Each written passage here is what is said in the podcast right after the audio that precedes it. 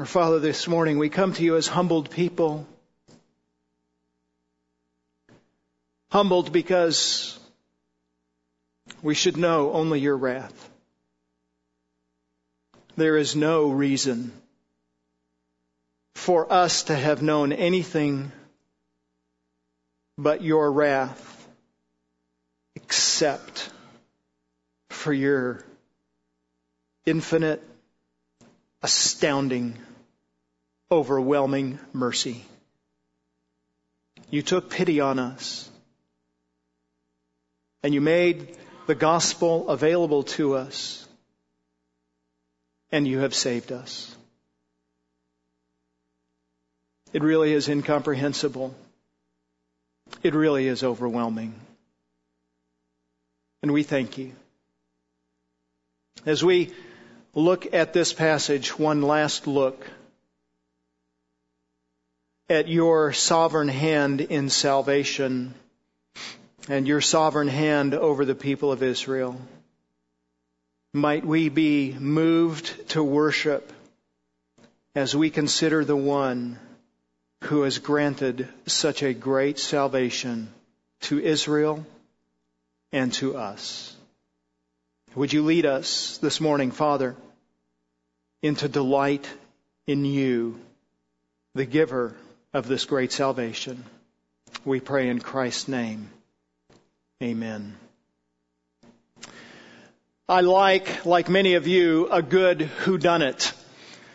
Uh, many Sunday evenings have been spent by our family watching masterpiece mystery, things like Foyle's War and Sherlock and Inspector Lewis and Miss Marple and Poirot and Endeavor and more. I have been known to read Agatha Christie novels and similar kinds of fare. I like a good whodunit. And that puts us in good stead as we come to the scriptures this morning because while there are no whodunits in scripture particularly, there is a massive mystery in scripture. The, the, the question is not who did it, but will he do it and why did he do it? There is a mystery in the scriptures, and, and the mystery is not what do all those strange numbers mean, and, and if we manipulate the numbers just right, do we, do we get the secret decoder ring that helps us figure out what the Bible is? No, it's not that mystery. The mystery in the Bible is about salvation.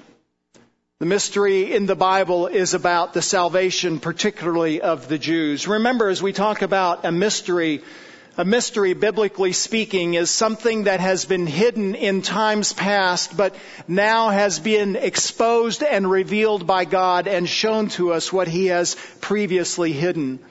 And the grand revelation in the New Testament is not just that God is saving the Jews, but the grand mystery of the New Testament is that God is also saving the Gentiles along with the Jews. He is folding them into the promises that he has made to the nation of Israel without replacing Israel in those promises. In his ultimate chapter on God's sovereignty in salvation in Romans chapter 11, the apostle Paul culminates his argument in this chapter and in this section by saying in verses 25 to 32 that Israelites have rebelled against God but God will yet save his people Israel. That is, individual Israelites have rebelled against God. Individual Israelites, from the beginning of the creation of the nation all the way through its history, even into contemporary times, individuals have resisted God's plan, have pushed against Him, have rejected Him.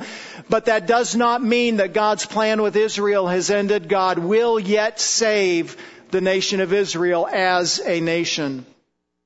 Last week, we saw three truths about the mystery of Israel's salvation. That's in verses 25 to verse 27.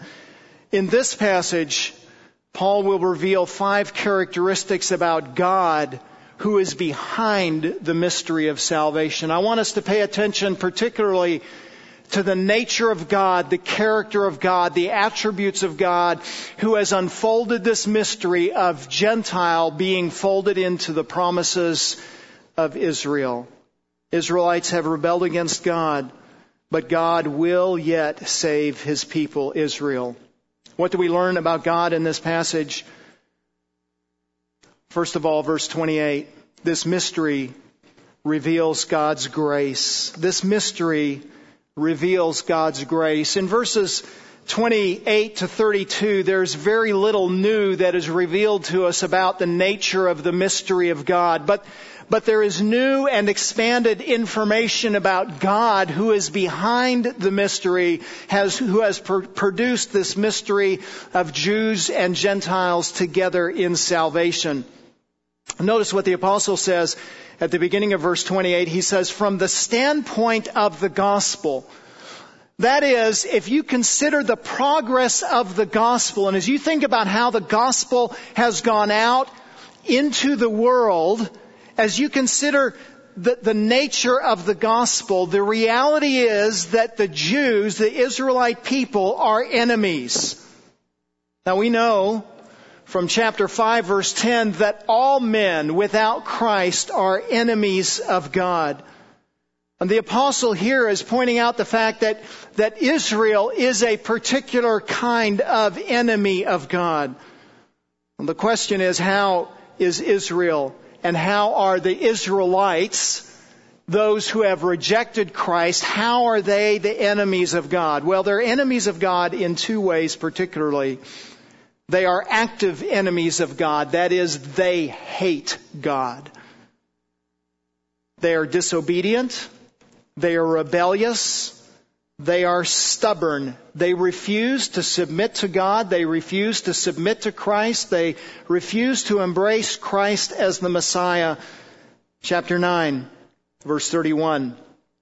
Israel pursuing a law of righteousness did not arrive at that law. Why did they not arrive at righteousness? Because, verse 32, they did not pursue it by faith, but though as it were by works, they stumbled over the stumbling stone. They stumbled over Christ. They rejected Christ. They repudiated Christ chapter 10, just a couple verses later, verse 3, not knowing about God's righteousness and seeking to establish their own, they did not subject themselves to the righteousness of God. They did not place themselves under God's provision of righteousness that comes only through Jesus Christ. They rejected Him.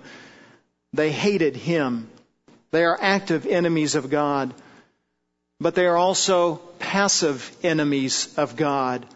And by that, we simply mean they are hated by Him.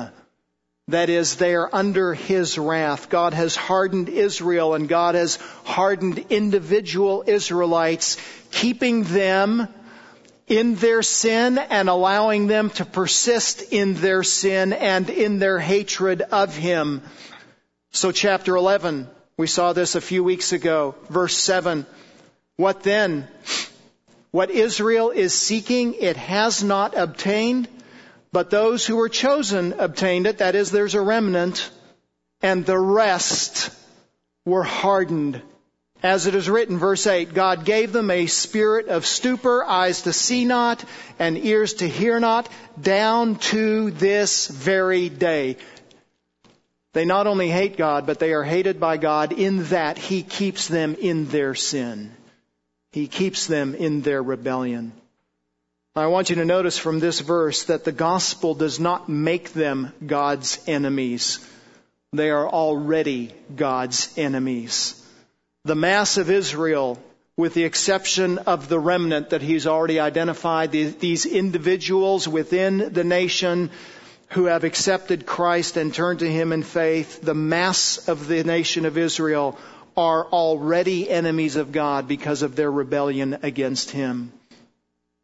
And the mystery of God, the truth that God is now revealing is that God is keeping them as enemies for a very particular purpose. Notice this in the next phrase. From the standpoint of the gospel, they're enemies for your sake. For your sake. For you. That is for the sake of the Gentile Roman leaders. Now, we've alluded to this passage many times as we've made our way through uh, Romans, but in Genesis chapter 12, God makes a promise to Abraham. Genesis chapter 12, he promises Abraham a land. Go forth from your country, from your relatives, from your father's house to a land that I will show you. Verse 2, he promises him a progeny, a nation, and I will make you a great nation, and I will bless you, and I will make your name great and you shall be a blessing. Verse 3, he promises a, a, land, a seed, a nation, and a blessing. I will bless those who bless you, and the one who curses you, I will curse, and in you all the families of the earth will be blessed. So I'm promising to you salvation, but not only to you, but to all the nations of the earth, salvation will come through the promise that I am granting to you. In other words, the nation of Israel was to be the means by which Gentiles would come to faith and to know the provision of righteousness by God ultimately through Christ alone. The nation of Israel was to be the means by which we Gentiles would be folded into those promises. I am the Lord, God says to Isaiah in chapter 42. I am the Lord, I have called you in righteousness. I will also hold you by the hand and will watch over you and I will appoint you as a covenant to the people, as a light to the nations. That is, all of the nations will come to know what salvation is and what righteousness is through the testimony of the nation of Israel. He expands this in chapter 49. This is, this is going to be the work of the Messiah as well. 49 6. He says, Is it too small a thing that you, the Messiah, should be my servant to raise up the tribes of Jacob and to restore the preserved ones of Israel? I will also make you a light of the nations so that my salvation may reach to the end of the earth. So the Messiah will come in fulfillment of the promises that were made way back in Genesis chapter 12 that not only is salvation coming to Abraham and to all those who will come from him, the nation of Israel, but to all the nations on the earth. Israel was to be that light for our salvation.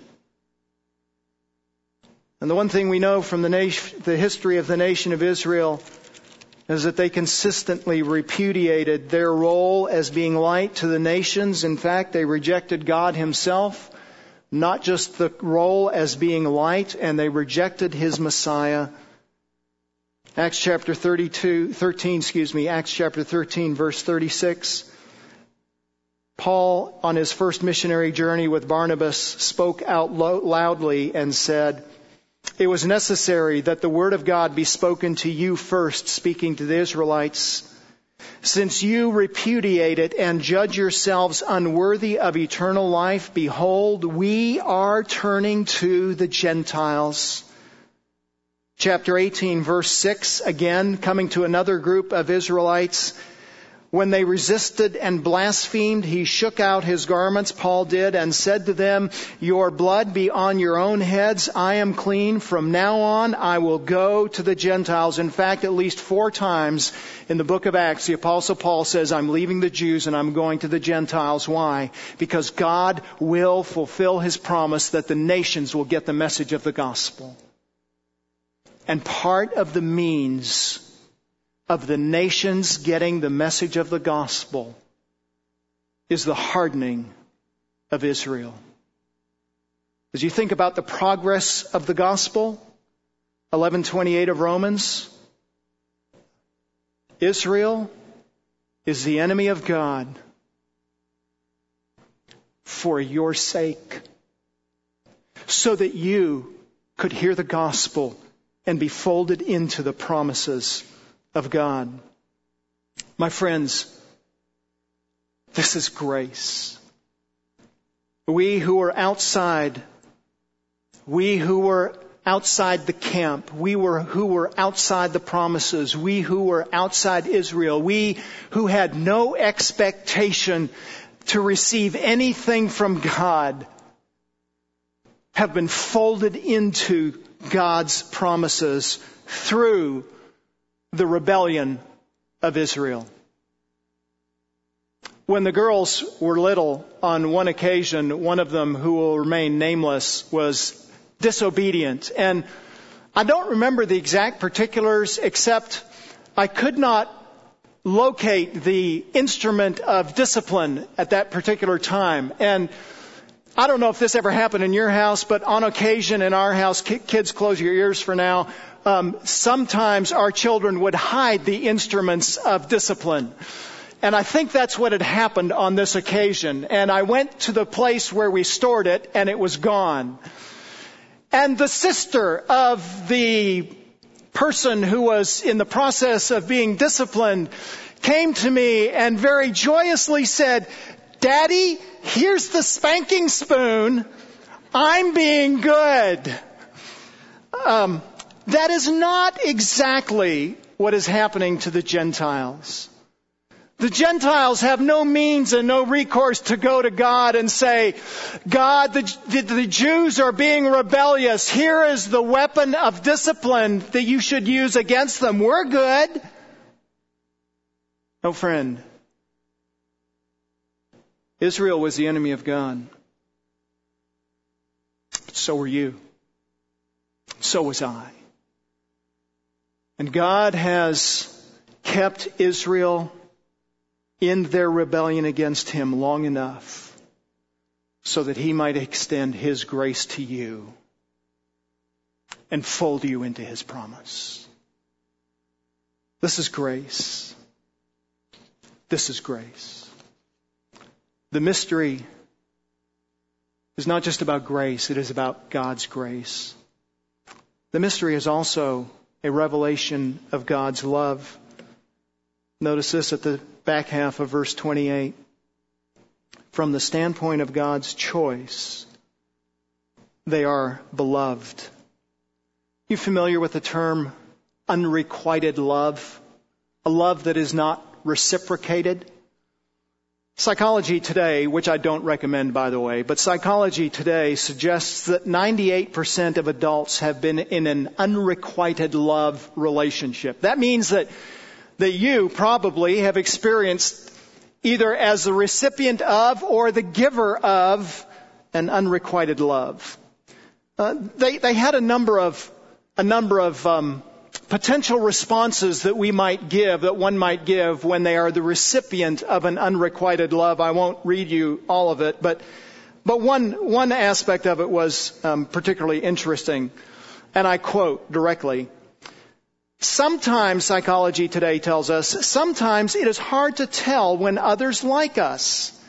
If they show genuine interest, it may be possible to establish a real relationship. So, try being a little less nice in ways that might lead you to being taken for granted. In other words, the problem is you're loving too much, so stop loving and start being mean, and then they will learn to love you in response.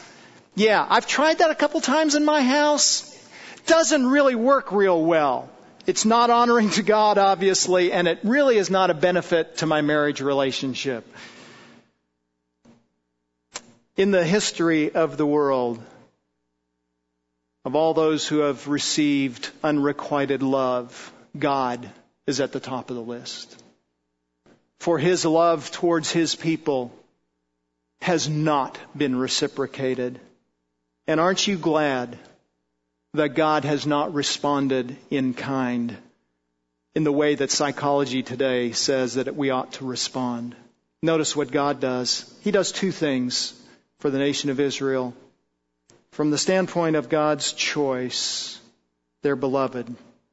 Notice, first of all, they are the object of God's choice. That is, God has elected them. God has chosen them to be his covenant people. This reiterates the, the sovereign choice that God made in choosing Israel to be his people that we saw way back in verse 2. What I said then was, was really a theme of this chapter. God has not rejected his people whom he foreknew, whom he elected, whom he chose. Or do you not know what the scripture says about Elijah, how he pleads with God against Israel and then he goes into the defense of God having chosen Israel and preserved Israel. He has chosen Israel. Deuteronomy 7 tells us he didn't choose Israel because Israel was the greatest, but because Israel was the least. He chose them as a demonstration and manifestation of his love. And in fact, that's where the apostle Paul goes next. They're not just chosen by God, but they are chosen by him and preserved by him as beloved for the sake of the fathers. They are beloved. They are loved. They're objects of God's love. They have not merited love. God loves them because He does as an expression of His divine nature. And why does he love them? Notice what the text says. For the sake of the fathers. That is, for the sake of the patriarchs. For the sake of God's promises to the patriarchs. So, so way back in Genesis 12, God made the promise to Abraham and then he reiterated it to Isaac and then he reiterated it to Jacob and then it flowed through the 12 sons, the 12 tribes of Jacob for the sake of all of those Abraham, Isaac, Jacob, and then the 12 sons of Jacob, God is keeping his promise to love his people. Because of his covenant promise to them, he will persist in his love for the nation of Israel. He will not give up on loving his people Israel. How far will you go in your love for others? How far does your love travel? When will you stop loving someone? When will, when will you give up on your commitment to a relationship, to a family member, to a friend? Absolutes are often overstated. My mother taught me early and often, never say never, and it's always wrong to say always. So absolutes are are very often overstated, but it is probably safe to say we almost all have limits to how far we will go with our love. But not God. God has no limitation to his love. He will preserve his people. He will continue in relationship with Israel because he loves them because he made a promise to love them as far back as Abraham. And he cannot go back on that promise, which is where the apostle goes next. This mystery reveals God's immutability, his immutability. The word immutability simply means his unchangingness. God cannot change. And the word the apostle uses in verse 29 is that is that God does things that are irrevocable. That word means that God cannot go back on what He has promised. He cannot be sorry for what He does. He does not regret what He gives. He cannot take back His gifts. Once God has granted something, it cannot be refuted. It cannot be denied. It cannot be lost. And what is it that God, that Paul says is irrevocable from the hand of God. What is it that Israel cannot lose? Notice verse 29. It cannot lose the gifts of God. That word gifts is broad and general. And it is derived from a word that means grace. That simply means that God cannot go back, God cannot repent, God cannot regret any manifestations of grace that he has poured out on his people Israel. And specifically, he cannot go back on the gift of grace that we know of as the calling of God. That's the second thing that Paul says is irrevocable, the calling of God. That is the specific act of God's grace. That is His specific act of calling them as His people. His irresistible elective call as, as of Israel as His chosen people cannot be turned back on. How do we know it can't be turned back on? Well, we read it earlier this morning as we were called to worship. Chapter 15, verse 8.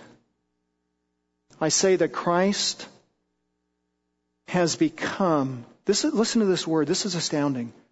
Christ has become a servant to the circumcision. Who's the circumcision? That's the nation of Israel. And Christ is a servant to Israel for Israel. Why would he do that? On behalf of the truth of God to confirm the promises given to the fathers. So, so Christ comes and Christ serves Israel by dying for Israel's sin so that Israel could be redeemed to confirm that promise that was made almost at the beginning of this book, Genesis chapter 12. To confirm the promises. Listen, God's calling, God's promises are irrevocable. God is unchanging in his nature. He cannot go back on his commitments to his people. Listen to what the prophet Micah says at the very end of his prophecy. Micah chapter 7, verse 18. Who is a God like you who pardons iniquity and passes over the rebellious act of the remnant of his possession? Who, who does that? To pass over, to forgive the rebel acts of the remnants of the people who belong to him. Who does that? He does not retain his anger forever because he delights in unchanging love. His love for his people cannot change. It is irrevocable. It cannot be gone back on. Verse 20, Micah chapter 7, you will give truth to Jacob and unchanging love to Abraham, which you swore to our forefathers from the days of old. Those are the very last words of Micah in his prophecy. God is a God of unchanging love. Listen to what one commentator says. Just because Israel has not believed, it is not as though God is not faithful. God, excuse me, Israel still has a place in God's plan because God is faithful. Israel's still in the plan because God is faithful to his unchanging love. God is unchanging, my brothers and sisters and you can trust Him. This mystery reveals something else about God. It reveals His mystery. I, thought a long time about how to try and unpack verses 30 and 31. They're a little bit, um, a little bit difficult to unsort, and so I did. Keith, you will be proud of me wherever Keith went. Oh, he's down on the floor in the back. You'll be proud of me. I made a chart just for y'all. Verse 30, Paul is talking about Gentiles. Verse 31, he speaks about Israel. And he speaks about each of those groups in parallel ways to make one point. Notice verse 20, excuse me, notice verse 30. Just as, so now he's setting up a comparison. So there's a like relationship. Just as verse 30 about the Gentiles, so verse 31 about Israel. So Israel and the Gentiles have a like relationship. You, verse 30, speaking to the Roman readers, who are they? They're Gentiles. Verse 31, also now these have been disobedient. These, who's that? That's not the Gentiles in Rome, that's the nation of Israel. Once, verse 30, that is not just on one occasion, but at one time or at one place in history or, or one overarching way in which you live. This is, this is not just a reference to their single act of disobedience and rebellion, but it's a reference to all of their rebellion in the past. Once Gentiles acted in this way, so also now Israel is acting in like manner. You, Gentiles, were disobedient. Israel also, verse 31, have been disobedient. And in the New Testament, as that word disobedience is used, it's always in reference to God. So the rebellion is not against anyone except God alone. The rebellion is against Him, and that is true of Gentile, and that's true of Israelite. You were disobedient, and now have been shown mercy. Verse 31 because of the mercy shown to you, they also now may be shown mercy. Gentiles received mercy. Israel received mercy. Where did that mercy come from? What was the mechanism? Verse 30, they were shown, you have been shown mercy because of their disobedience, that is the disobedience of Israel led the, to the plan of salvation being made open to Gentiles.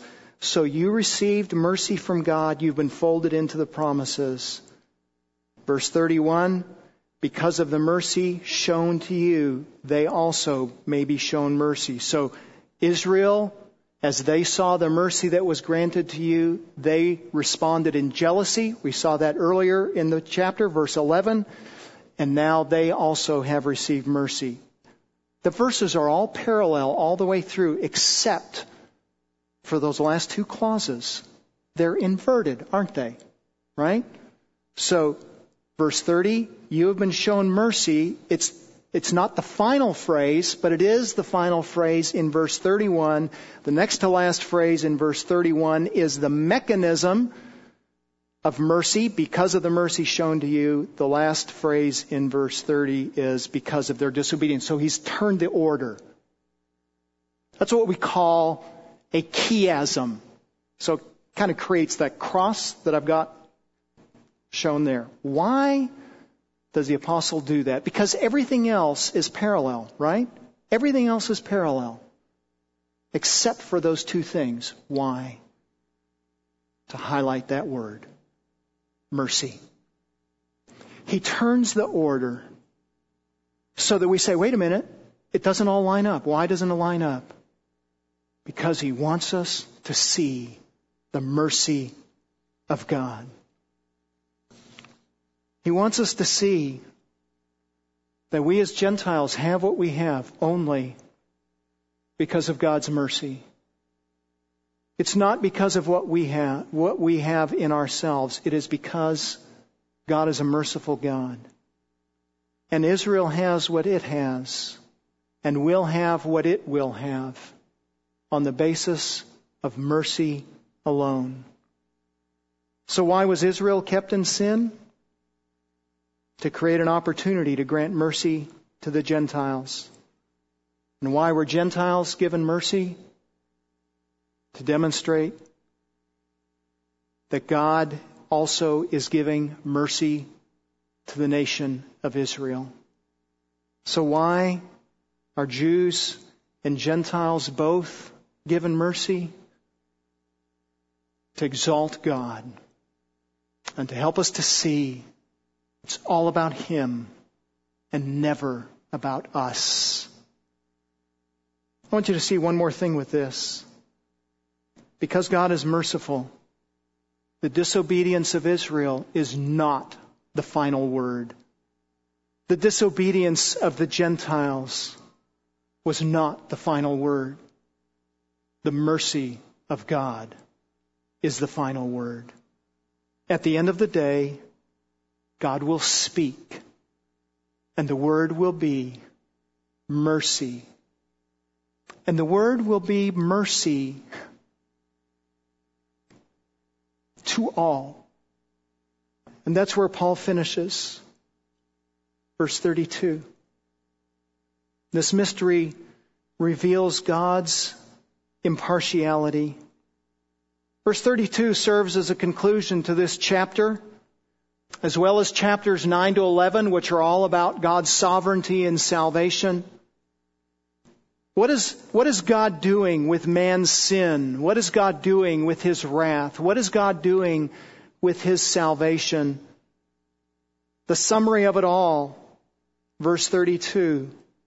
God has shut up all in disobedience. He has enclosed all in disobedience. The word has a sense of imprisonment. He has imprisoned all in disobedience. It is another way for the apostle Paul to note that all men have rebelled against God. All men have turned away from God. What we saw way back in chapter 3 verse 9 is true. What then? Are we better than they? Not at all, for we have already charged that both Jews and Greeks are all under sin. Everyone is under sin. Everyone is dominated by sin. Everyone is in, controlled by sin. Paul would use this word in chapter 11 verse 32. All are imprisoned, ensnared, enslaved, kept in sin. Why does God do this? Verse 32. Why does He make us all to realize our rebellion and disobedience to Him so that He may show mercy to all? Why does God why does God allow sin to go?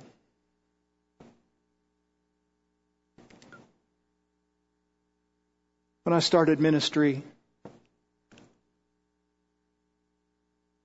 I had no comprehension of the kinds of days that we would live in now. And a decade, two decades, three decades, five decades ago, y'all didn't either. I'm not talking about COVID,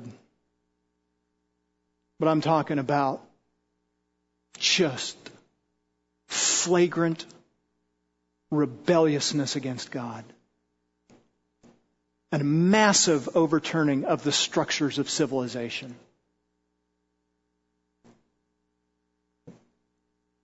Why does God do that? Why, why, why does God let it go? So that He can show us what futility we are living in when we live under our own wisdom.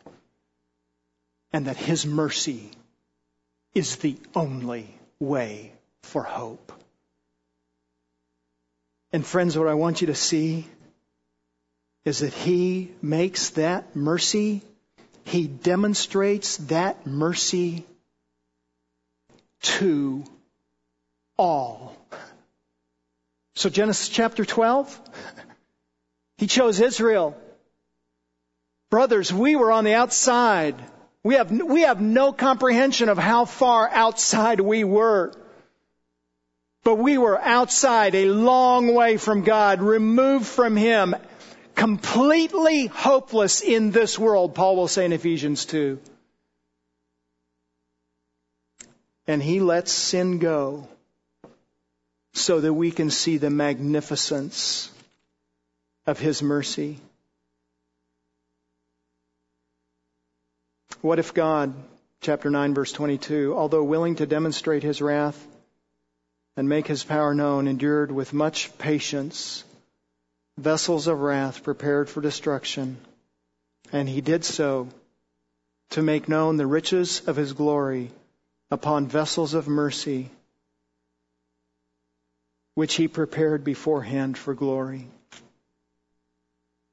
Friends, mercy will never be merciful until you know the magnificence of God's wrath, the greatness and the extent of God's wrath. There is no mercy until God is wrathful. There is no mercy until sin has gone rampant and caused such destruction. But then, akin to what he says in 922 and 23, when we see our sin, oh brothers, mercy is great. And he has granted it to all men. It doesn't mean that God saves all men, but it does mean that all men are responsible to respond to him in faith and that all men have made God have had God's mercy made available to them. God is impartial in that he has made salvation available to all men while at the same time still keeping his promise to Israel. And so now Paul has come full circle and we have, we have the full picture as much as we can on this earth of God's sovereignty in our salvation. He has sovereignly ordained salvation for individuals. That's, that's all the way through these three chapters, 9 to 11. And he has also ordained salvation for Israel, and he has not overlooked, and he has not forgotten, he has not repudiated, he has not gone back on his promises to Israel. In fact, God has used Israel's rebellion for the purpose of enfolding Gentiles into his promises.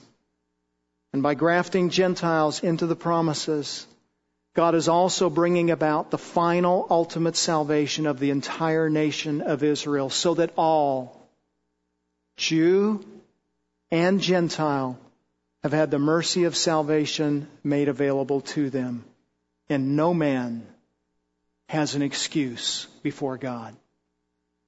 We're all sinners. And God has been amazingly merciful to us. What will we do with these truths? Oh, friends, let us rejoice in a God of grace and love and mercy and immutability and impartiality. What an amazing God we have. Let me draw some other lessons from this as well. We should be led in worship and in delight in the character and nature of God, but let us also remember that sin does not inhibit God's grace. It took sin to bring about the Gentiles' salvation. It took sin to provide a redeemer. In fact, it took the greatest sin ever to accomplish redemption, the greatest sin being the crucifixion of the sinless one. How can you kill the sinless one? It is, it is the most astounding, the most horrid sin that has ever been committed in the history of this earth, and God used it to accomplish His plan of redemption for us. Friends, God uses sin to accomplish His purposes. Now, that doesn't mean we use sin to get grace. That's chapter 6, right? But we do recognize that no sin is an encumbrance to God's grace. No sin is greater than God's grace. No sin can overwhelm God's grace. No sin is an encumbrance to God's grace for the Jews, for the Gentiles, for you, for me, or any of our family or loved ones. His grace is adequate to overwhelm every sin. Sin does not inhibit God's grace. Sin will not be unpunished. Either I will pay for my sin, and I cannot, which is why hell is eternal, or Christ will pay for it. Those are the only two options. And my friend, if you have not yet trusted in Jesus Christ as your Savior, if you do not belong to Him, if you are not His child, oh friend, this is the, these are the only two options for you. You will either attempt for all of eternity in hell to pay for your sin, and you cannot, and you will spend eternity there, or you will appeal to God and His mercy in the person of Jesus Christ and trust Him alone. If you have not trusted in Christ as your Savior yet, I appeal to you. I beg you, trust Him alone today. He's the promise that will fulfill Israel's salvation. And He's the promise that will fulfill your salvation. God is always, unendingly, perfectly, unchangingly faithful. What He says, He will do. What He says, He must do. What He promises, He cannot not do. If He said it, He must do it. He has said He will keep Israel. He must and He will.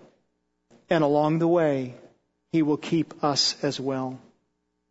Give thanks for the people of Israel and always pray for and as you have opportunity, evangelize them. Friends, they're the reason you and I are saved. We are hopeless without God's plan to Israel, promise to Israel. Can we live in such a way that will provoke Israel and God's people to faith. And salvation is for God's glory. We weren't in His choice of Israel. In His grace, He brought us into that plan. And the only appropriate response to His saving of us is not pride, but giving glory to Him, which is where Paul will go next. The glory and exaltation and worship of God for such an astounding, gracious salvation of Israel and of us. What's going to happen to God's people? Oh, brothers and sisters, they are saved for His glory. Our Father, we thank you for your faithfulness,